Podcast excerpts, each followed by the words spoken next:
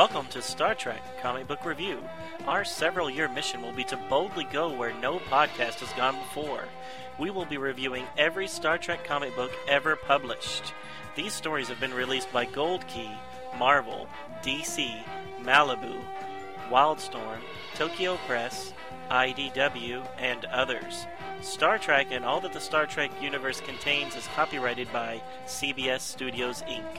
Hello and welcome to Star Trek Comic Book Review with Donovan and Ken. Episode number 60 for September 8th, 2011. So we are rounding out our first year's worth of publishing in what we are calling the 90s. Finishing off the first uh, year's worth of Star Trek The Next Generation with issues number 10, 11, and 12. Cool. And uh, coincidentally, these are all part of one story arc that Mhm. started a little bit last week, or not last week, but uh, the last time we did Star Trek: The Next Generation, Mhm. which involves the Enterprise, what going uh, being accused of killing some folks. Exactly. So there's uh there seems to be a second Enterprise hanging around, perhaps, that's doing nasty, dastardly things. While Picard was out trying to save Crusher, uh, another Enterprise has destroyed a starship, and Picard is on his way to face the uh, not really a tribunal. That was that was more Kirk's thing uh, last week, but he's definitely going to get some questioning. Definitely, and they'll determine whether a court martial is in order. Because they're very they're very certain about their evidence, or so it appears, as we will discover. Issue number 10 is titled The Noise of Justice. Published date is July 1990. Creative team is Jan Michael Friedman. Penciler is Pablo Marcos. Letterers are Bob Pinaha. Colorist Julianna Ferriter. And editor is Robert Greenberger. The cover shows Picard standing in a detention cell with his hands clenched into fists at his side. His mouth is seriously frowning, and his eyes are tightly closed. He is seriously sad. The floor he is standing on looks like the top of the Stargazer saucer section, and the title, The Noise of Justice, is superimposed on the wall behind Picard. The title page shows Picard walking through an open walkway of Starbase 104 near the judicial wing. Security guards with hand phasers are escorting Picard, and behind them is Geordi, Riker, and most of the bridge crew. Geordi is saying, just a minute, in some kind of ineffective protest. As Picard is taken under guard to his detention cell, he has a brief conversation with Geordi, who says that the truth is the truth. They are bound to see the truth eventually. Picard agrees with him with minimal enthusiasm. They wish each other well, and Picard continues on. Elsewhere, Admiral Rosenstrom is speaking to Captain Philippa Louvois. Hope I got that right. The Starfleet prosecutor who tried Picard in the past as part of the Stargazer court martial. Her efforts failed in that court martial, and she confesses she hopes she will fail again. They both like and respect Picard greatly, but they say the evidence is so overwhelming that they do not see how Picard could be found innocent. The Admiral says they still have to review the ship's logs and interview the senior crew. Philippa says true, but logs can be faked, and the crew has a vested interest in Picard being found innocent. If Picard is found guilty, they will likely be next. In his detention cell, Picard is holding his head in his hands and going over the events of the past several weeks. The confusion on Erev, where the Enterprise was seen prior to their actual arrival. The Ferengi complaining about the Enterprise violating their space. If he was not so preoccupied with Beverly's illness and ignoring direct orders to save her, they would be at Starbase 104 when the Nairobi was destroyed. These incidents are co- connected, but how and why did they happen? He comes to the sudden realization someone may be trying to drum him out of Starfleet. Elsewhere, Riker is being interviewed by Philippa. She offers him immunity from prosecution for his honesty in the matter. After verbally reviewing the full ramifications of her offer, Riker says he will stick by the captain to the end. Period. Back in his cell, Picard is dealing with the possibility he will have to leave Starfleet. He thinks about how being on a starship is all he's ever wanted. However, he thinks back to a time when that was not so. He was young and failed his first Starfleet entrance exam. In despair, he had already quit the idea of joining Starfleet, but his friend Donald gave him the swift kick in the butt, keister, hindquarters he needed to try again.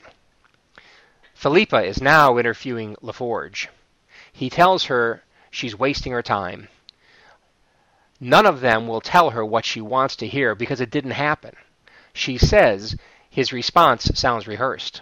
Geordi admits he did rehearse it. He had nothing else to do while waiting for the interview. She asks him if there are any questions he did not rehearse and have an answer for. He replies, just one. Who hates Picard enough to go to stru- such lengths to destroy him? Excellent question, Geordi. In his cell, Picard muses that no matter how this all turns out, he has had a good run. No one has had as many close calls and lived to tell the tale. He remembers back to the days after graduation when he had got into a barroom brawl with some ill mannered Nausicaans and ended up with a knife in his back that punctured his heart. Would he have been so cocky back then if he knew how his career would end? Philippa's interview of Worf is brief. She tries to use the fact that he was the only survivor of the Khitomer Outpost massacre as some kind of motivation to come clean. Worf simply says he has nothing to say that she wants to hear. End of interview. Picard is now remembering one of his away missions on a swampy planet. Picard ends up making a quick, decisive move that saves his captain's life. Captain Rosenstrom, that is, the same man that is leading his prosecution now. Philippa is now interviewing Data. Data tells her the Enterprise had nothing to do with the destruction of the Nairobi. She asks Data if he is infallible. She asks if his memory could be altered. If his self diagnostic programs can be turned off. He replies theoretically it's possible, but she stops his elaborations cold and tells him no further questions. Picard sees a second guard talking to the guard posted outside of his cell. He says, Any moment now, to Picard's guard. Picard asks his guard if there is anything he should know about. The guard responds that the Enterprise's logs have been reviewed and nearly all the depositions have been taken.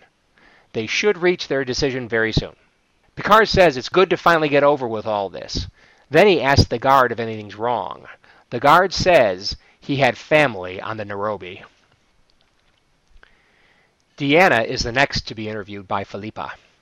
They converse about the subjective nature of truth as perceived by living beings. As expected, Deanna emphatically states Picard and the Enterprise had nothing to do with the Nairobi's destruction. Philippa proposes the possibility of a mass delusion that convinced the Enterprise crew that they did not destroy the Nairobi, when in actuality they did. Deanna practically laughs at the idea. Admiral Rosenstrom enters the room and asks Deanna for a moment with Philippa. Troi leaves, and the Admiral says the Enterprise logs support Picard's story to the last detail. Philippa says that depositions also point to Picard's innocence. They say, how can that be, given the video logs transmitted by the Nairobi clearly showing the Enterprise bearing down on them with phasers blazing? The Admiral refers to the other damning evidence, but gives no specifics. They go to Picard's cell and tell him the conflicting evidence. But based on the strength of the evidence against Picard, they are going to convene a court martial. Suddenly, a starbase officer enters the room and tells them the Enterprise has been sighted at the Alpha Sarpedian sector, which is light years away from the starbase. Multiple sightings confirmed it. Finally, there are two Enterprises. Picard and the Admiral give each other a knowing look. The court martial will be postponed until these new sightings can be investigated. The Admiral tells Picard the Enterprise will be restored to his command so he can investigate the sightings and exonerate himself. However, the Admiral will accompany the Enterprise on this mission, and Picard will stay accused of the, the Nairobi massacre until the Admiral sees this second Enterprise with his own eyes. To be continued. Yeah, this was a good one. I liked it a lot. Yeah, I thought it was good. I, it, it gave many members of the crew their chance to strut their stuff and, and how they were reacting to this situation. Right, but the parts that I liked so much about it was that it it was a great backstory on Picard. I mean, all the flashbacks. True. Yes. I, I really. Uh, many of which we're aware of already, if you've seen Star Trek Next Gen. Right. Although, definitely that one uh, on the planet saving his captain, Rosenstrom, uh, now Admiral, uh, never heard that one before, so that's new. Well, Right. actually, the one w- when he was a kid and he uh, doesn't make the. When he fails the first entrance exam. I don't remember that one before either. No, he tells Wesley that he failed the first time because when Okay. when fa- when Wesley doesn't make it the first time, he tells him that that he also didn't make it the first time he tried to get in. Okay. So it was a verbal telling of the tale. Right. Cool. And the whole fight with the well in the in the Nausicaans. yeah in the TV show it was the Nausicaans. These guys don't quite look like Nausicaans, but uh, I mean the first episode that the Nausicaans were in was in season six, so this came out right at season three. So uh, I mean they had no idea what a Nausicaan looked like, but I think it looks pretty close to what they end up looking like. What do you think? I did notice a difference myself, but it's been a while since I've seen Tapestry, the episode uh, Right. that covered this part of Picard's life. I, I do Yeah. remember them looking pretty nasty, big guys. Right, and they Um, have like the predator mouth where they have Oh, the, right, right. the little mandibles that come out. Right. which these guys don't have. But but if just in a glance, you know, if you were just glancing through it, I, I knew right away that they were supposed to be Nausicaans, and then it wasn't Yeah. until I looked closer that I was like, oh no, these guys don't look right. And I had to do a little research to see, you know, if Tapestry was already out by this time, and it and it wasn't. So, Huh. uh, but the events in the story aren't quite how Tapestry works out because I think Tapestry Picard was part of a gambling thing. Him and his friend that that that angers the Nausicaan so much. Yeah. They- Rather they than just cheated. talking loud. Yeah, they get cheated at or the Nausicaans cheat them on some gambling thing, and then they cheat the Nausicaans, and then a big fight, and and Right. Picard gets stabbed in the back. Right. But still, I liked it. I thought it was a good, you know, um Friedman obviously paid attention to one throwaway line in a in a season two episode uh, when Picard explains why he has an artificial heart. Came up with this story, and then, Mhm. you know, four years later in season six, they they do it in in an actual episode, and it's pretty close to this. Cool. Yep. I liked it. Yeah, me too.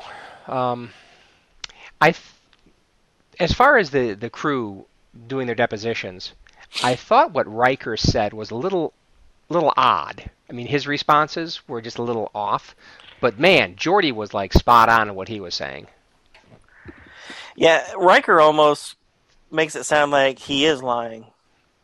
You know, it's Or- like, or- yeah, well, I'm not gonna. You want me to tell the truth, and I'm gonna stick by my captain. Not I'm telling the truth. It's I'll stick by my captain. Well, not only that, I mean, he- he also went through what was going to happen if he did take the plea bargain and basically get immunity. So, I mean, if he got immunity, okay, so he wasn't going to go to jail, but and he wouldn't necessarily be kicked out of Starfleet. But I mean, if, if he was a part of this, he, I mean, he was going to be uh, on a garbage scow someplace, if not eventually forced to leave out, leave uh, through horrible uh, assignments. So it almost makes it sound like he's he's thinking about all the ramifications of the plea bargain, and he says, "Forget that. I'm not going to do that. I'm just I'm stick with Picard. See how how things work out there." Where, where Geordi right away is just focused on the truth and saying the right things. right. It just again, it seemed weird. Yeah, it, it was a little weird. Uh, interesting to see that uh, the admiral and Picard have uh, have history, and that actually Picard owes, or rather, the admiral owes Picard his life. Yeah, I was gonna ask you about that. So, did you did you take it that they were on the Stargazer when Picard served under Rosenstrom? I did not. I, d- I don't remember them mentioning that. I mean, if they did, I, I don't remember it. Well, the only reason why I thought it was because on the cover it says Stargazer, Yeah. and then you're doing flashbacks of Picard and you know young Picard, and Yep. I just assumed that they were on the uh, Stargazer, and then I remembered that the captain of the Stargazer dies, and that's how Picard takes takes command. Command, So it was right. like, well, this Rosenstrom doesn't look dead. or right, exactly. Um, and the other thing is, I, I didn't. The other reason they might have had the Stargazer there is that uh, what Philippe is talking about, how uh, Picard was uh, under court-martial um, proceedings because of an incident on the Stargazer. So I thought maybe it was more that oh, here we are again, um, you know, jailed and under uh, possible court-martial proceedings, just like back in the Stargazer days. Um, I thought that might have been the reason why the hull was underneath the, the jail cell that he was in, but I really don't know why the jail. I don't know why the floor looks like the Stargazer for real. I because it. I mean, obviously, it's not reality. I mean, No, no. they're just putting it there for some kind of uh, artistic uh, storytelling effect, and I'm not 100% sure what it is. Yeah, like I said, I just assumed seeing the cover and then having the flashbacks. I just assumed that we were in Stargazer flashbacks, but No. it never actually says that. It that doesn't was say it. I, and maybe it is a Stargazer flashback, but obviously not the same captain right. that, that eventually dies. So this uh, Felipe, what's her name, Louvis? Yeah, Or- it looks like some kind of French name Now with a whole actu- bunch of extraneous letters at the end you probably don't uh, pronounce. Now, was she? She's actually in an episode, right? She was. She was in an episode of Next Generation. I guess so, and obviously she was involved with uh, prosecution against Picard in the past, uh, in the Stargazer days. But I, I- I don't necessarily remember her being in Next Gen in the past. Maybe she was. I don't remember. Now, and, and when you say the Stargazer thing, uh, are you assuming that the court martial is the how he lost the Stargazer to the Ferengi, or the Jack Crusher uh, incident? I don't know. I guess it could have been either one. Although I'm not as familiar about losing the ship to the Ferengi. Uh, maybe it had something to do with the Jack Crusher incident. I really don't know. I thought you. I thought you'd know. I thought I would just play along, kind of like keep it on the down low, and then you'd say, "Oh yes, that's that Stargazer court martial happened because of blah blah blah blah blah blah," and I'd be able to go, "Oh yeah, I remember that." oh yeah, I remember that. Now, I'm, I'm, I'm sure we'll get some cards and letters on this one. Well, I, I think that the woman, Felipe, she was in, she was like a prosecutor when Data was being tried as a man. She was part of that whole thing, wasn't Oh, she? Oh, was she? Was she in that one? yeah. I, I just saw that one recently. and Hmm. uh, I don't remember her name though. but I can't remember her hating Picard so much. So, and I don't remember any of the Stargazer business Well, in that I- I- episode. I don't think she hates Picard. I mean, I think she said. she hates him in here. well, I thought she said she. I thought she said at the beginning. I thought they both said at the beginning, uh, she and the admiral, that they have a lot of respect for Picard and they like him. Uh, So I- they I- hope they're wrong. But I mean, she's doing her job. I mean, she's definitely pushing the case. I took that as just lip service from her side to Oh, just so I- that she doesn't come across as being or biased, actually. biased, right? Uh, yeah, maybe, maybe, maybe. But I don't know. I took it differently. Yeah, you, you're a big phasers guy. What do you think of the stargaze? Or I called them stargazer phasers, but I guess the, the old school phasers that he used to shoot the snake. Oh, oh! I thought you were going to talk about the uh, the big, huge dustbuster phasers the guards were using. All right, we can talk about those first. Uh, I thought they looked like uh, like an old like World War One pineapple grenade or a bowling pin. Uh-huh. I couldn't I couldn't decide which one it looked like. Bowling pin. I like bowling pin. I mean, look Yeah. at that on page 19 when he's standing there with it on his shoulder. It looks just like a bowling pin, Yeah, I agree. which is ridiculous. What, What's he going to do with it? I, I- I don't know, but it's it, it's a re, it's a ridiculous design I don't think we've ever seen before. Um, but but really, it's the Dustbuster style they use in fa- in in year one. Only it is big. It's like at least three times the size of a normal Dustbuster phaser. It's about the size of this guard, who's a who's a very muscular man. It, it's about the size of his whole forearm. So from, from like if he was making a fist, true. so from his fist down past his elbow, that Yep. that's how big it is. It reminded me a little bit of those uh, phasers. Maybe they used them in Next Gen too, but I definitely remember them being used in uh, Deep Space Nine uh, during when, when they were looking for all the shapeshifters. Um, I remember them running around with what what had which looked like an oversized hand phaser with like two handles on them, and I never liked that design either. So these big dustbuster ones reminds me a little bit of those that they used in um, in Deep Space Nine, and maybe they, they, they showed up once or twice in in uh, Next Gen too. I personally, I don't like any of them. I, I think they look like garbage. I, I definitely didn't like that one, but I think I like the one that Picard is using in the flashback even Now, even less. okay. Oh, even less. Yes. Okay. Good. Because basically, what it looks like is a big, wide uh, uh, phaser one, phaser type one. It it looks it looks like a remote control. Well, kind of, but it, it's almost like oval shaped, It is oval and, and, and the front of it's kind of cut off. So it kind of reminded me of a Kirk era uh, hand phaser Type One, the smaller one, but grown much wider into kind of a, you know, like like a well a a cut off oval. Right. And it's like if you had a phaser back in Kirk days, um, that could be that small. I mean, and have and be powerful. I mean, why why are you going to this huge configuration uh, at some time period later, post Kirk? Yeah, it's ridiculous. So it was interesting seeing another phaser style, but I just don't think the phaser styles uh, in here are very good. And the uh, you know, and, and I agree. That that's my one complaint. One of my major complaints about the uh, about the artwork in general. I, I really liked the flashback artwork. I thought Mhm. he did a good job making Picard look young, both the twelve year old or eighteen year old, whatever, he's Whatever it supposed to be. Kirk, I mean uh, Picard, Right. and then this one here on the Stargazer. Um, Right. it kind of looks like a young uh, Patrick Stewart. I mean, not exactly, but it looks pretty good. I thought. Good job. Right. But it's the it's the it's the weaponry they did a bad job on. Agreed. Agreed. yeah. You know, and I'm to be honest, not not to bash somebody's work, but I'm not the hugest fan of uh, Pablo Marcos Oh yeah. in general. I mean, he, he's been doing all the Star Trek: The Next Generation stuff so far that we've done, and Right. I don't know. Not always the biggest fan of what he does.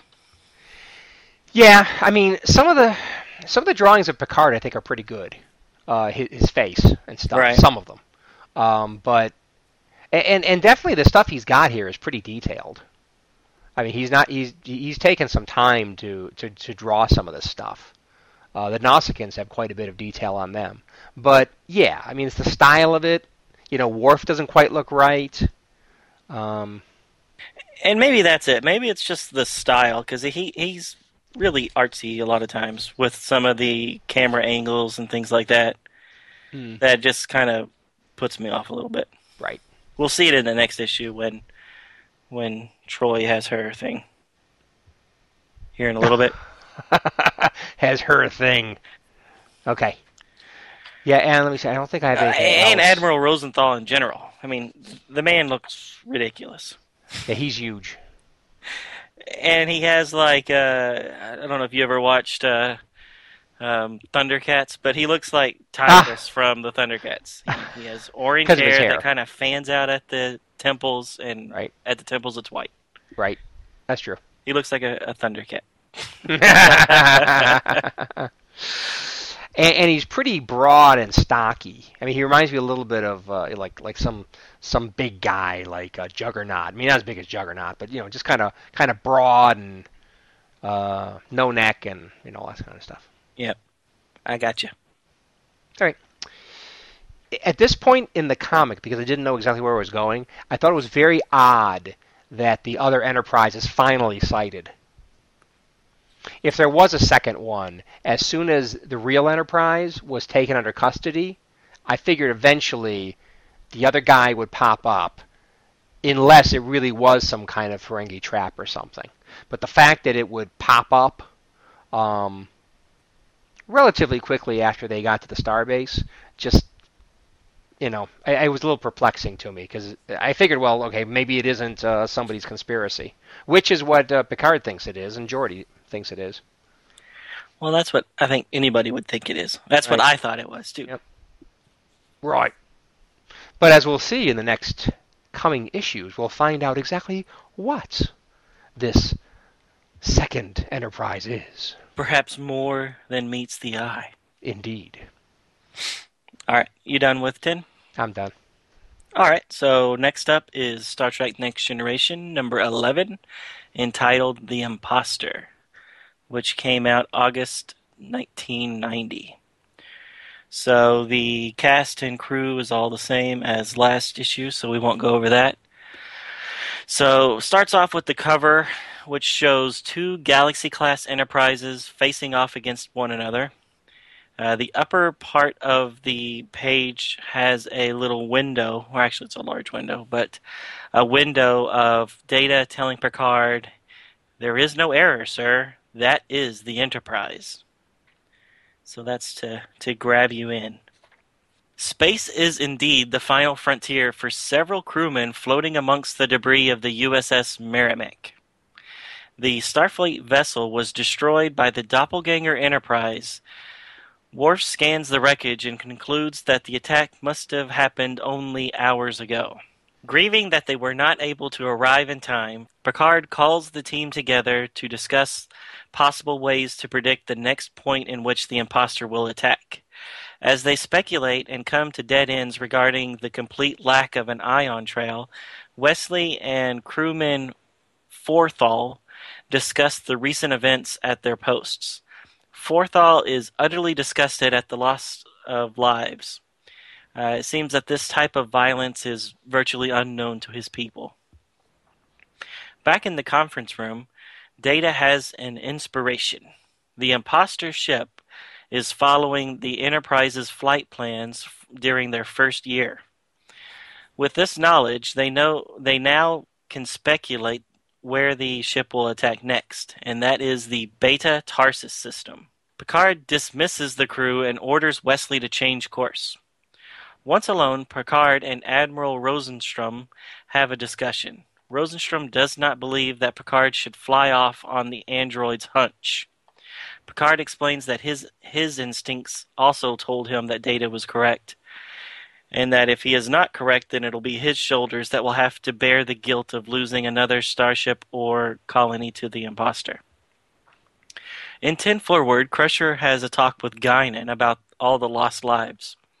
In engineering, McRobb l- laments to Geordi about the type of people who would create such a powerful ship that just happened to look just like the Enterprise, and that they would use this ship to wipe out colonies and other starships. The Enterprise arrives at Beta Tarsus and sees no evidence of the other Enterprise. They contact the colony leader just as a Galaxy class starship arrives in orbit bearing the markings NCC 1701D. The imposter fires at the Enterprise and, with a few shots, has nearly completely stripped away the Enterprise's shields. It seems that every move that Picard orders, the ship is already firing and tagging the Enterprise uh, with its phasers. And when Picard orders return fire, the ship is always uh, moving into another direction. Picard orders Wesley to make evasive maneuvers, and this seems to keep the other ship from, uh, or keeps the Enterprise from taking any more hits. Riker speculates that the captain of the fake Enterprise must know Picard so well, and that's why it seems that uh, they're always one step ahead of Picard in, in all of his decisions. To test this theory, Picard gives Riker command and under Riker's direction, they are able to score several major hits against the doppelganger. Bruised, the fake Enterprise turns tail and starts to run. Picard orders the Enterprise to pursue, to be continued.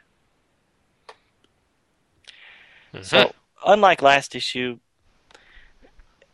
I don't think much happened in this one. It was all speculating, and I didn't really think that we should go through every single thing they were talking about because it's it's all red herring type stuff, anyways. It is, but they were so it, it, it's them trying to figure out what the heck's going on here. So and that's fine. It's just Eh, that but it didn't you know, even cut to the chase. It didn't even seem like they were really even talking about it. They talked a little bit about the Ion Trail, but aside from that, it was more like, "Oh, can you believe they just killed that ship? All the people died." Exactly. I mean, Crusher now goes we're up to thousands. Now we're up to a thousand people. So, I mean, yeah, it just seemed odd that everybody's taking it so personally. I mean, because this is not the first time they've seen another starship explode and people die. Right. Yet all these very seasoned officers are really shaken up about it. Right. We haven't got to Wolf three five nine yet in the continuity, right? No, not yet. That's at the end of the season. So uh, yeah. Get used to it. Come on, high body count. Eh, That happens with Star Trek. Let's move on. Yeah, that's a good point. So, I'm assuming that the DC Comics didn't create any comics in between season three and four, because there would have been no time really. Right. So, anyways, that would have been interesting if they did an issue that happened during that timeline. Oh, the the Borg attack, or which one? Yeah, just you know, or after so- the Borg attack? yeah, or just during it, or I don't know. Yeah, I, I'd like to. I'd like to. I would like to see a series of books a little bit more about uh, the armada that attacked it, as they're trying to pull them together And got wiped out. and got wiped out. I'd like to see more about that. I'd like to see more details there. It was great on the first episode of Deep Space Nine, which gave us more information uh, about at least some of the ships that were involved uh, with that attack. At least uh, Sisko's. Um, Saratoga. Oh, very good. I had no idea what it was. Uh, but yeah, I, I thought that was it. That was a nice little um, little window into that really important event. Uh, I'd like to see more. That would be I, interesting. IDW, come on, crank something out. okay, so this episode, uh, especially, it just reminded there were there were a lot of things with Wesley in there, and even he even had an idea, um, which came up was that in this issue or the next one. But the main point is, it's reminding this issue reminded me again how often Wesley is at the helm of the ship, and I'm sorry. I missed the the episodes that explained all that. I mean, I know Picard's given the kid a chance to uh, to do stuff, but he's steering the ship. He hasn't he hasn't even been to the academy yet. I mean, they got this this kid flying the ship around on a regular basis. I mean, once Right. in a while, okay, maybe. It's just you know, get Sulu in there or something. Come on, it's a lot of people in the sh- in the ship. I just I just feel a little weird about having a boy genius flying the ship around. I, agree, and it was as soon as as soon as he made him an acting ensign, uh, he, he was always he was never not on the on the bridge until he was replaced by Ensign Ro. There you go. And he was even at the at the helm um, in Best of Both Worlds uh, when they were getting ready to. Were, Riker was going to get him to uh, ram the Borg cube, and the kid had his finger. He was going to do it. He was going to do it. And it just seems like an awful lot of responsibility for even an acting ensign. Yeah, well, he's he's a tough little kid. Well, I guess so, but I mean, I mean, wasn't even Sulu always lieutenant? I mean, in the original series. I mean, at Good least point. get, uh, you know, at least get. I mean, he's steering the ship. I don't know. You're right, because um, and then in that comic book that we read the other day, or whoops, maybe not the other day, uh, that uh, Peter Pan book that we read uh, back in issue number or episode number 42, Mhm. Uh, it, it was saying that Sulu was still a uh, an ensign during the movie, the first movie. Um, I'm just Oh, that was. playing devil's advocate. Well, there. that was that was that was just a stupid comic book. I mean, they they didn't have any clue about continuity. Uh, stupid comic book. yeah, don't stupid comic book. Uh, Don't, that's don't what bring that up. everybody says about these. No, what do you what these? This when is I good tell stuff. them what my passion are, they're like, "Oh, oh stupid, stupid comic." comic book. Well, they don't get it. I'm sorry. Excuse me, but all the movies that are making a, a a buttload of money these days, what are they based on? Comic books. Hello. Anyway, So, on a different note, uh, what do you think about Forthal, the the green skinned uh, uh, replacement for Data when when Yeah. Data's off doing real stuff? commander, commander things. Okay, taking over the ship. Um, that hasn't happened yet. oh, oops. Okay. Um. ah, well, yeah. Well, Yeah, you he's notice there. that he's He's different. He's, He looks colored weird. consistently, at least in this issue Well- and well- next issue. I agree, and he doesn't look like like he's got a spleen attached to the side of his head. Yeah, because last issue, he at one point he had like a pink hair, and then another issue, another frame, he had you know orange hair and orange face. I mean, it was just like he was all over the place. Yeah, at least this time, even though he looks kind of weird, I mean, at least it's something that isn't like vile and gross. It's like he's green skinned and he has, and his head is shaped like Elvis's hair, but it's not. It's not hair. It's actually skin, but it's Elvis hair shaped skin. is that a pompadour? No. It, I don't know. Yeah, you're right. You're right. But it, it, it, I just like that it's at least consistent over Right.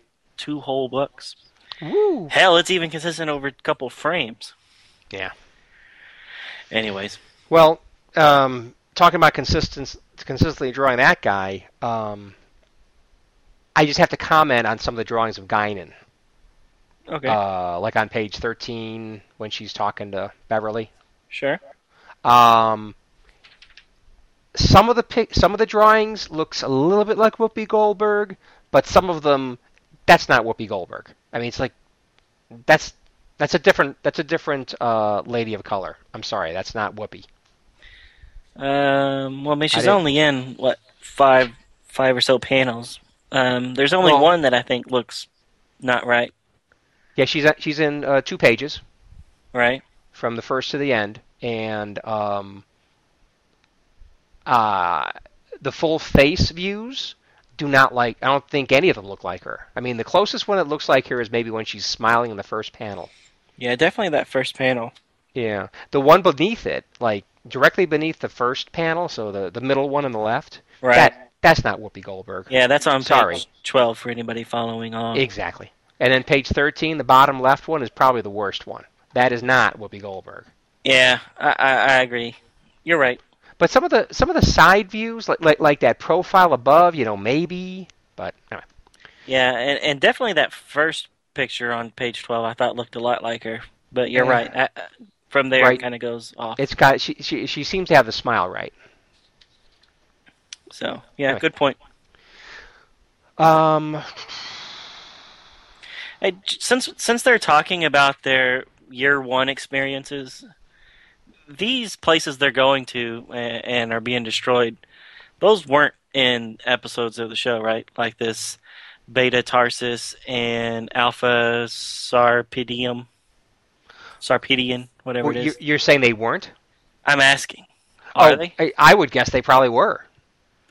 I mean, it seems like um, uh, Jan Friedman is pretty good about his, uh, you know, looking back in the past. Maybe not quite as scholarly as Mr. Uh, David, but um, I I think he probably got some of the stuff right. See, I was thinking maybe that Beta Tarsus um, was from that episode Justice, where where uh, Wesley was going to get killed because he broke a skylight or something, and that's why on page nine, when when Picard orders him to set course to Beta Tarsus, he kind of rolls his eyes.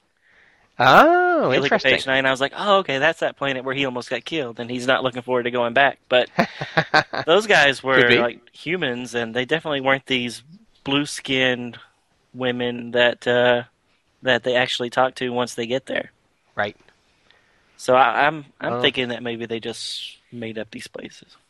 No, maybe, but um, yeah, could have. I'm thinking he, he he's he's enough into Star Trek, uh, Friedman, that he probably went to the trouble of, of using some real places from the show, but who knows? Well, I've done a search on correct. Beta Tarsus and I can't find anything. Oh, really? Yeah, Well, why didn't you say that in the first place? because I wanted you to f- tell me you I'm ju- wrong. You just you just want to bait me into it. No, Uh, I, yeah, I, I didn't do research. sometimes on you you It have stuff off right. off the cuff that uh, I can't find. I, I am not aware. I mean, they sound familiar, kinda, but you know, yeah. mo- Most most of these planetary names, a lot of them are really stars. You know, You Right. can look them up in, in a in a star guide. Uh, I wouldn't doubt if. Yeah, so I might have heard it from uh, a Star Trek episode. I might have heard it as just mentioning a, a real star. I don't know, but they kind of sounded familiar to me. But yeah, you could be right. What's the deal with Data when when they start taking hits from the the fake Enterprise? And Data's like, "We have lost shield number one, Oh, right. and then we've Yeah. lost shield number two. Fifty percent on shield number three. I've never heard them do that before. No, it's usually the forward shield, aft shield, or you know something like that.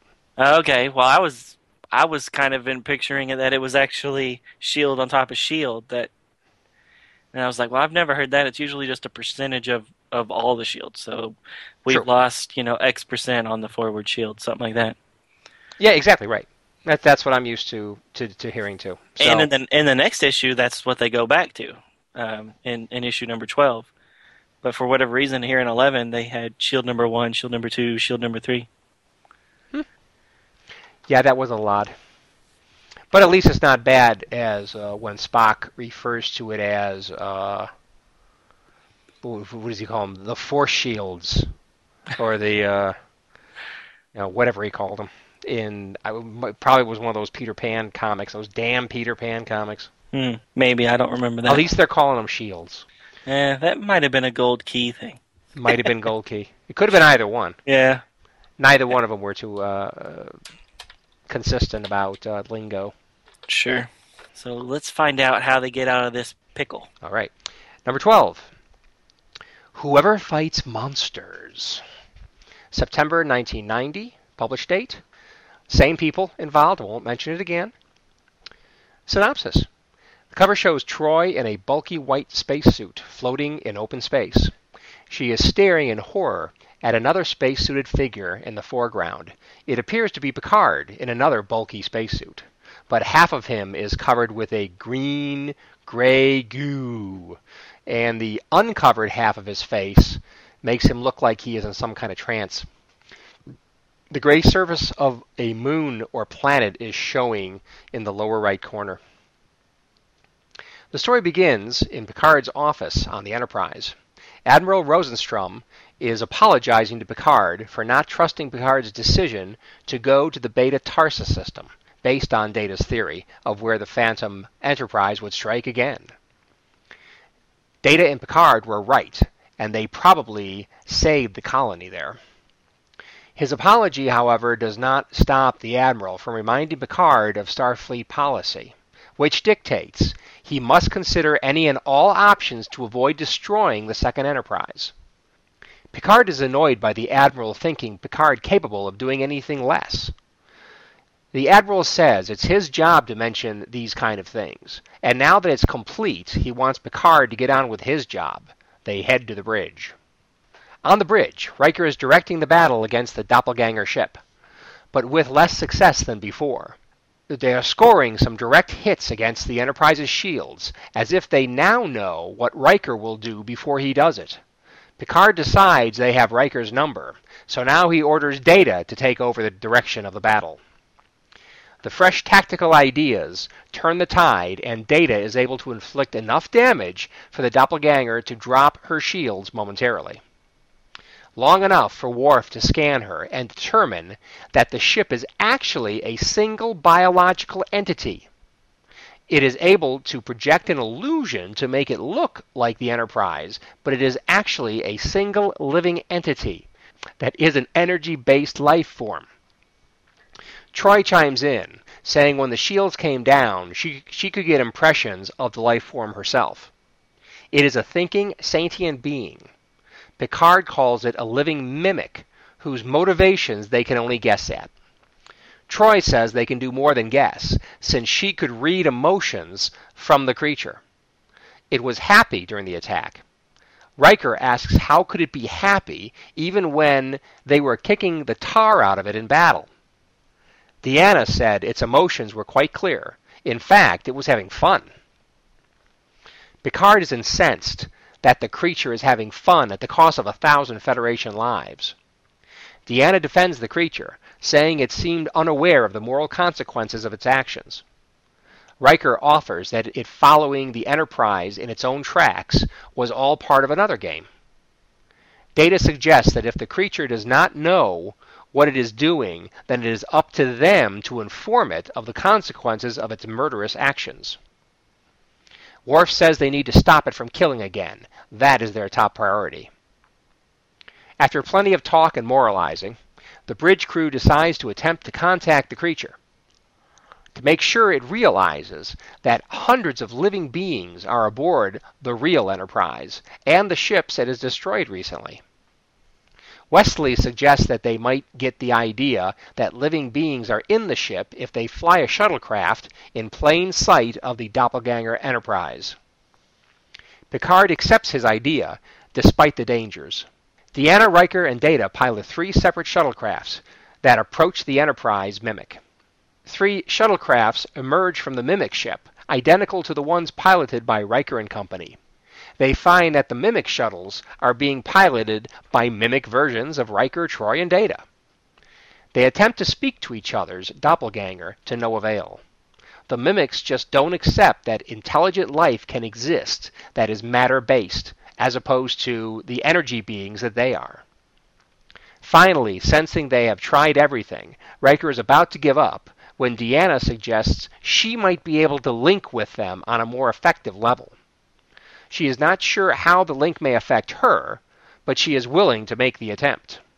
Riker does not want her to do it, but if this is the only way to make them understand, Deanna says she's going to try it and asks Will to wish her luck. Deanna's connection with the creature causes her to writhe in a very suggestive way. The other Enterprise begins to glow and then change shape into some kind of fireball of energy that streaks away at high speed. Deanna is hurt in her shuttle, so Riker remote pilots it back to the Enterprise. When Troi comes to in sickbay, she is surrounded by Dr. Crusher, Picard, the Admiral, Will, and a frowny faced Data. She makes a comment about feeling like Dorothy waking up in Kansas. They ask Deanna how she feels, and after she says fine, they start grilling her on what happened. Deanna reports she successfully got across what they are and what the ships were that they destroyed. Quickly after her explanation, she got a feeling the mimic was full of remorse and self loathing for the things that it had done. The Admiral tells Picard that it's that this is twice Picard saw the correct course of action and twice that he did not. They all leave Troi to get some rest. As Data and Riker are departing sickbay, Data asks about Troi's reference to Dorothy waking up in Kansas. Riker comments that Data must not be familiar with the Wizard of Oz. Data says he is not. In response, Riker says that is too bad because he thinks Data would enjoy the story, particularly the part with the Tin Woodsman. The end. The Tin Woodsman, he only needed a heart. Uh, uh, right. Just like Data. Right, exactly. Exactly, which he eventually gets, only in the form of a chip. I did like the joke at the end. Um, I think it actually works well, and I think it actually kind of does a nod to when Riker first meets Data in the holodeck in um, uh, Encounter at Farpoint when he mm-hmm. refers to him as Pinocchio. Right. I, I kind of got the same vibe, the same, you know, joking vibe. I liked it. Thought it was good. Yeah, I like it. I liked it too, as long as I didn't think too much about it. I, yeah. I, I like the first you know, reading it, and it's like, oh, it's a little poignant. It? It says a little thing about data. Uh, so that was kind of cool. But then I started thinking about it, like, okay, Data's got all this stuff, data, uh, data, knowledge packed away in his neural net. Uh, it's like, yes, this is pop culture from hundreds of years earlier, but um, I would think that Data would have a higher probability of being familiar with A Wizard of Oz, uh, the novel or the movie, than Deanna would. I mean, she's she's not even human. Uh, right. Well, she's half human. No, I, I agree, and that was the first thing. She wasn't raised too. on Earth.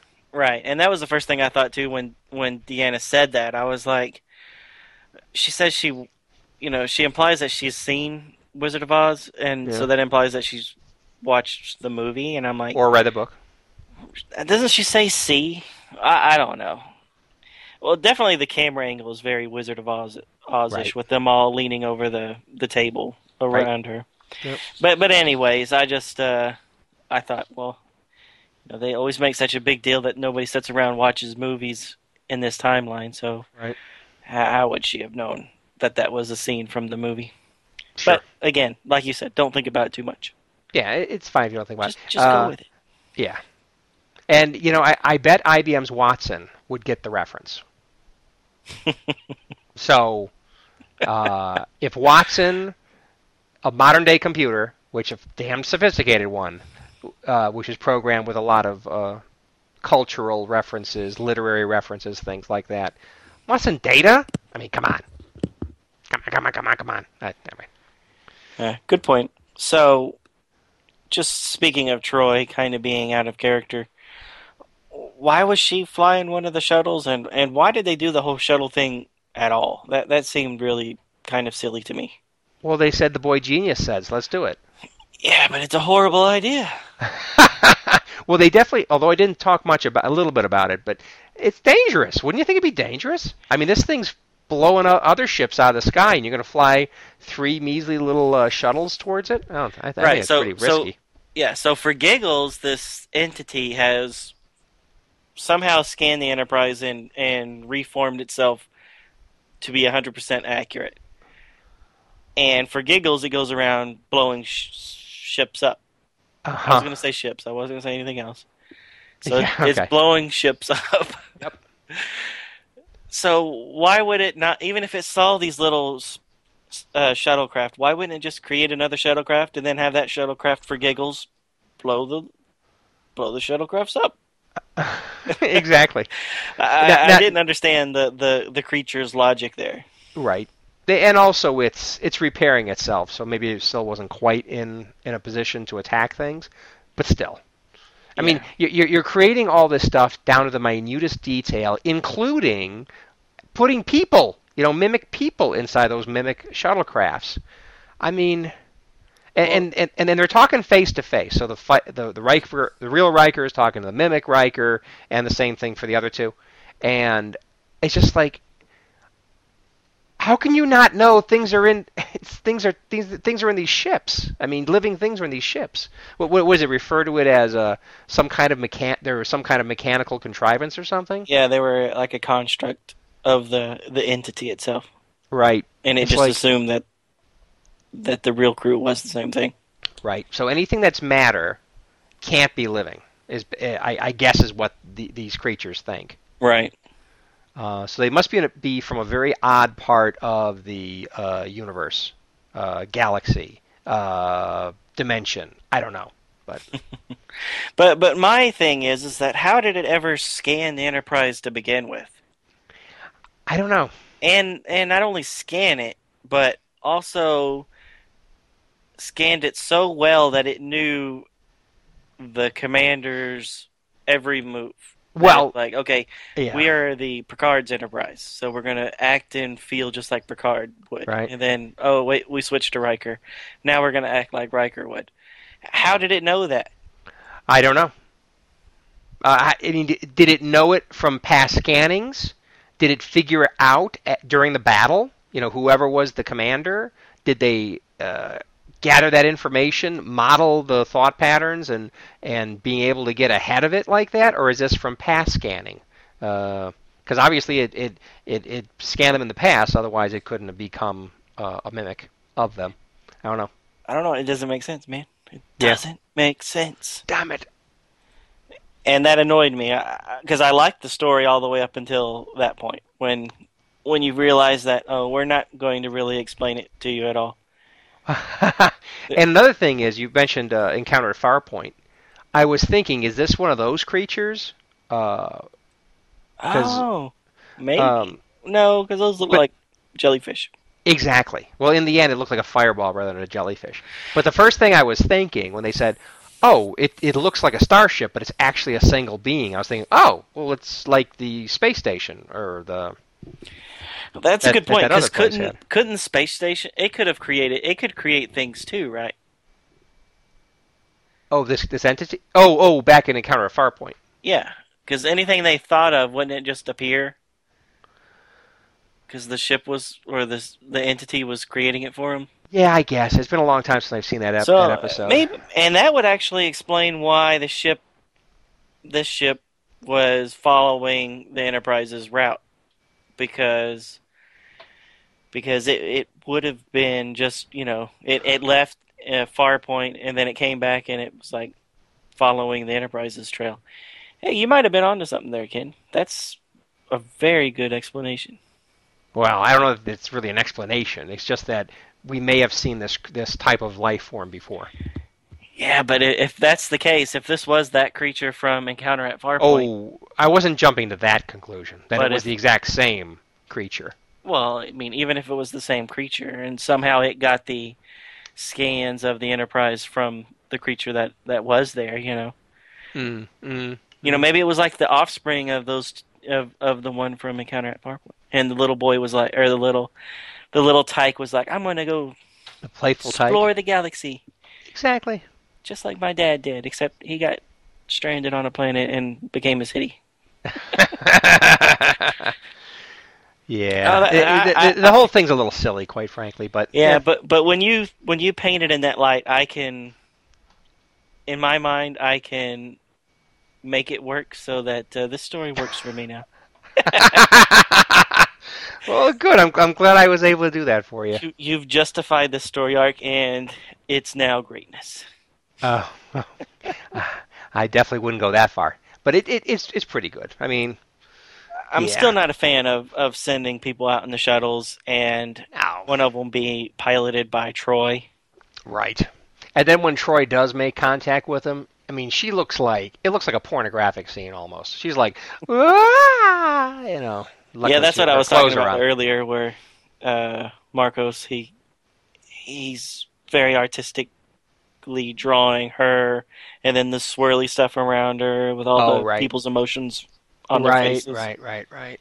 But yeah, Because right. of course it is an interaction which is going on in her mind. So yeah. But yeah, uh, but he does get a little artsy fartsy with it. And and the whole visual of when real Riker's talking to fake Riker and Troi to Troi and real data to fake data. I mean, they're in two different ships, yet here in the panels, it looks like they're talking face to face. Right. Exactly. In reality, Yep. they're they're in two different ships. they're in two different ships, right? Yep. Which you know, when I was reading that and I flipped from page fifteen to sixteen, and they're suddenly talking face to face, I was like, "Oh, whoops! I missed a page because now they're in the same ship." And then I'm, "Oh, nope, nope." Oh, it's artistic. Gotcha. Exactly. It's kind of like that floor of the uh, Stargazer popping up underneath the cell. It's artistic. well, that's a cover. I, I can forgive a cover for being artistic more than than in the in you know random panels of the of the issue itself. right. Right. I mean, like this cover, it shows like a a melting Picard, Yeah. which Let- is nowhere in. let's talk about yeah. Let's talk about that cover, shall we? Your point. Nothing like this happened in the book. Period. True, Not even came near it. but it's a good it's a good cover. Yeah, oh, it's fine. It, it gets your attention. It makes you say, "What the heck's going on here?" Yeah, But- 'cause it looks like half of Picard is either melting or turning into Swamp Thing or something. Right. but actu- I mean, in actuality, I guess they're just trying to say, you know, this is the entity Right. making a a Picard clone or something, and it's half done or whatever. Exactly. I don't Or know. it was a Picard clone that's half melted, or, or reverting back to its natural state. Exactly. Right. Yeah, it, it's a, it's a cool visual, and I kept waiting in the story for Troi to. I half expected uh, Wesley to say, "I got an idea. Let's get in space shuttle or space Spacesuits. jump out into space." and kind of wave our arms real fast. But uh, We could do space angels. No. but the Troi there doesn't look anything like Troi. I'm assuming that's supposed to be Troi. well, that's the closest person in the crew that I ident- identified because she's got dark hair. Uh, uh, um, uh, and she's uh, female. she's female. Um, that's where the that's where she- the she- likenesses end. Well, I mean, her coloring is a little bit uh, more. Troi's coloring is more like olive. What, what- Right. what, what is he? What is he like? Uh, Greek. I mean, Right, Ma- Marina Sirtis or whatever. Yeah, She she's Mediterranean, whatever. So at least she's she's not pale, but her her skin is almost like pink, like like red, like she's got a little suntan going or something. I don't know. But yeah, the closest person is uh is Deanna to right. that drawing. Yep. So, anyways, it, it was an interesting cover, but you're right. It had absolutely nothing to do with the issue. Right. Or except in an artsy fartsy way. Speaking of artsy I'm, fartsy, I'm, I can forgive artsy fartsy uh, covers. uh-huh. It's just when it's the actual storyline, it gets it gets a little annoying sometimes for me. right. Because you know I'm uncultured. Yes. So since you're uncultured, what do you think of the uh, Nietzsche refer- reference? Well, it wasn't my favorite Nietzsche reference, but uh, I have so many I would have used rather in this tome. No, it's like, okay. So be careful fighting monsters in case you become one become in the process become a monster. Okay. Okay. Well, I, I didn't quite I didn't quite get that, but I, I, I guess they're just trying to say, uh, hey, this thing's killed thousands of people, but you know, you don't want to become a monster to stop it. There might be ways of stopping it without killing it and becoming a monster yourself. I mean, I guess that's what they're saying, but it's like, why couldn't they just say that? Exactly. What is it? Everything has to be covered over in fancy talk? No. Anyway, One last thing that I have about all three of these issues. These came out in the summer of 1990, and um, so they have a lot of movie ads. And I didn't realize the, how many great movies came out that summer. So, yeah. is this sarcasm? No, I'm serious. We have Ford Total Fairlane? Recall, Total Recall, Ford Dark Fairlane? Man, RoboCop 2. Huh. Yeah, there's some stinkers in there, like Ford Ford Fairlane, Fairlane. and Navy SEALs, but come on. yeah. Yeah, th- th- these DC comics do get a lot of movie ads. Um, which you see them once in a while in other comics, but uh, yeah, the, D- DC was getting a lot of good movie uh, ad revenue at this time period. Yeah. And also, there's an ad for Swamp Thing the series, which which I was a big fan of at this time. Right. So, Yep. anyways, I, I just thought it was great. I just forgot how much how much good sci-fi type media was coming out at this timeline at this time. Yep. Even Dick Tracy, Dick year. Tracy came out that uh, has some ads in here too. Yep. Yeah, well, what what camp do you put that in? Uh, The stinker or the not? it wasn't horrible. Well, I'll agree with that, but there's a lot of things that probably weren't horrible. I mean, never I, I, I never saw Fairlane. exactly. Funny how we went right to that one. I, I never saw it. I just know it. It didn't seem to make a lot of money, but No. Well, it has Warren Beatty in it. oh, Oh, uh, you Back were talking Dick about Tracy. Ford Fairlane. no, I'm talking about Ford Fairlane. Yeah, I'm sure that one stunk. You Andrew Dice it. Clay. Yeah. So- Now, mind you, I did. Oh, so you did not see the Dick Tracy movie? Oh, I saw Dick Tracy. I liked it. okay, so did I. I liked it too. That was pretty good. Yep. The only Madonna movie I liked.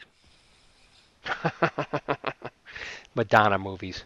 Uh, I guess, I guess yeah, she was in Die Another Day. I guess that one wasn't too bad. her little cameo. Right. All right. So, do you want to do the elsewhere Let's do it. in Star Trek? So, Let's make it so. Yep. So in July, there was a novel set in the Next Generation timeline called Doomsday World by, and there's quite a few authors here, so bear with me. Carmen Carter, I, I don't know them. Peter David, I've heard that name somewhere. Michael Jan Friedman, I've heard of him. And Robert Greenberger, which is the editor of all the Star Trek comics from DC Comics. So the four of those gentlemen wrote this book called Doomsday World, which Wow. I have not read, but I'm kind of wanting to now.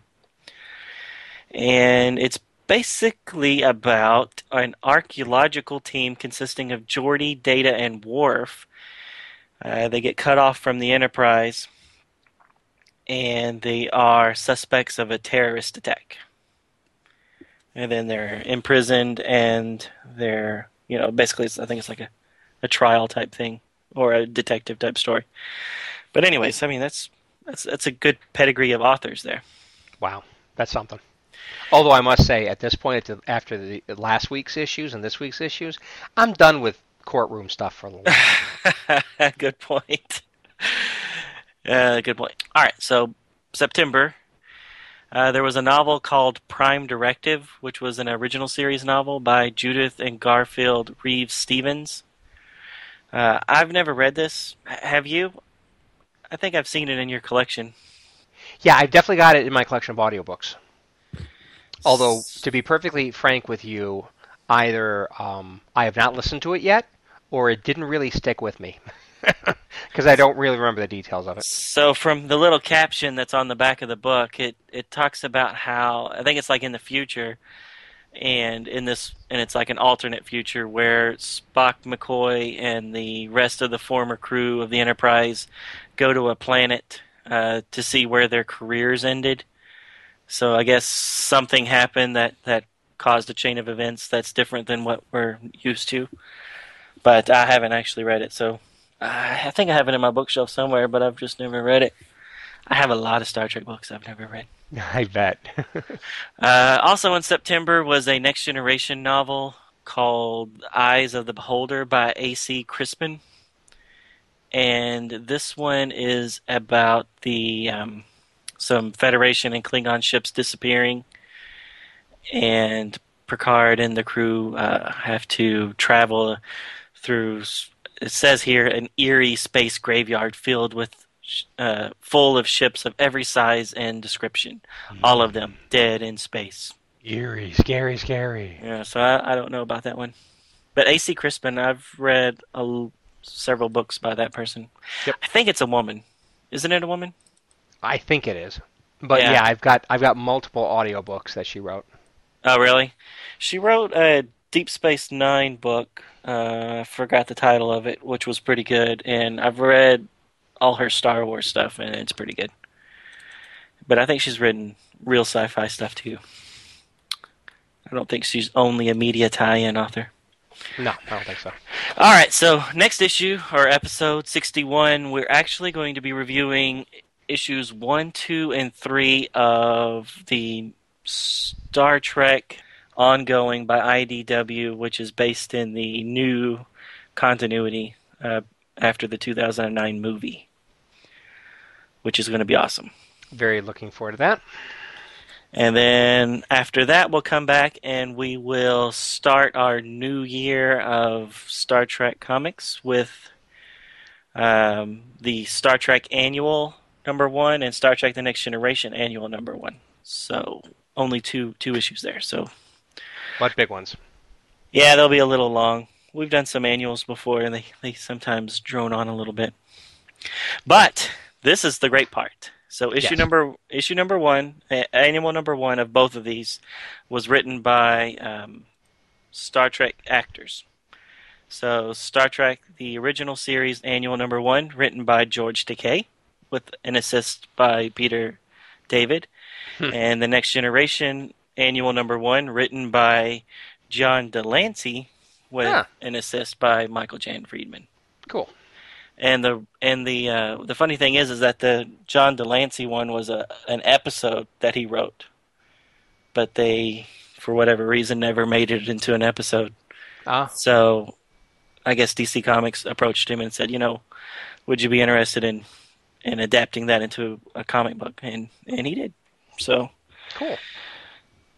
so looking forward to that. Good for John and George. Speaking of John, and I'm going to take us out of our time frame a little bit because you're talking about like next year and stuff like that. But in actuality, we're recording much earlier in the year. Uh, John de Lancie popping up in Torchwood.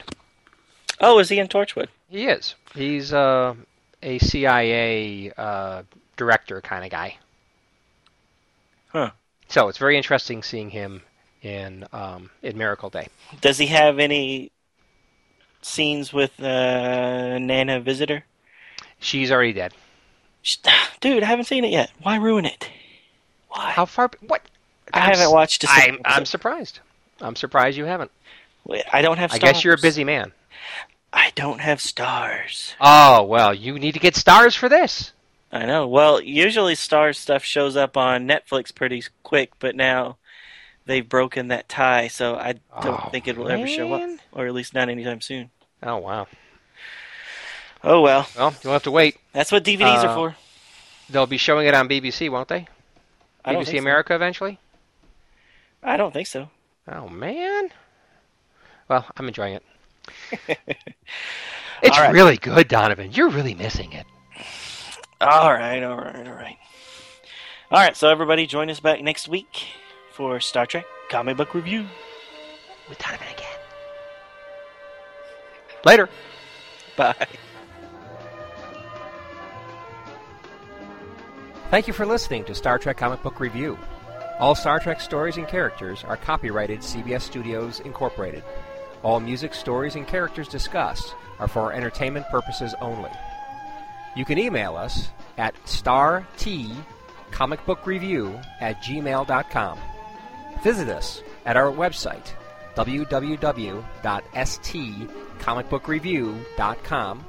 Subscribe to us via iTunes or friend us on Facebook at first name ST Comic, second name Book Review. See you next time on Star Trek Comic Book Review. Let's get the hell out of here.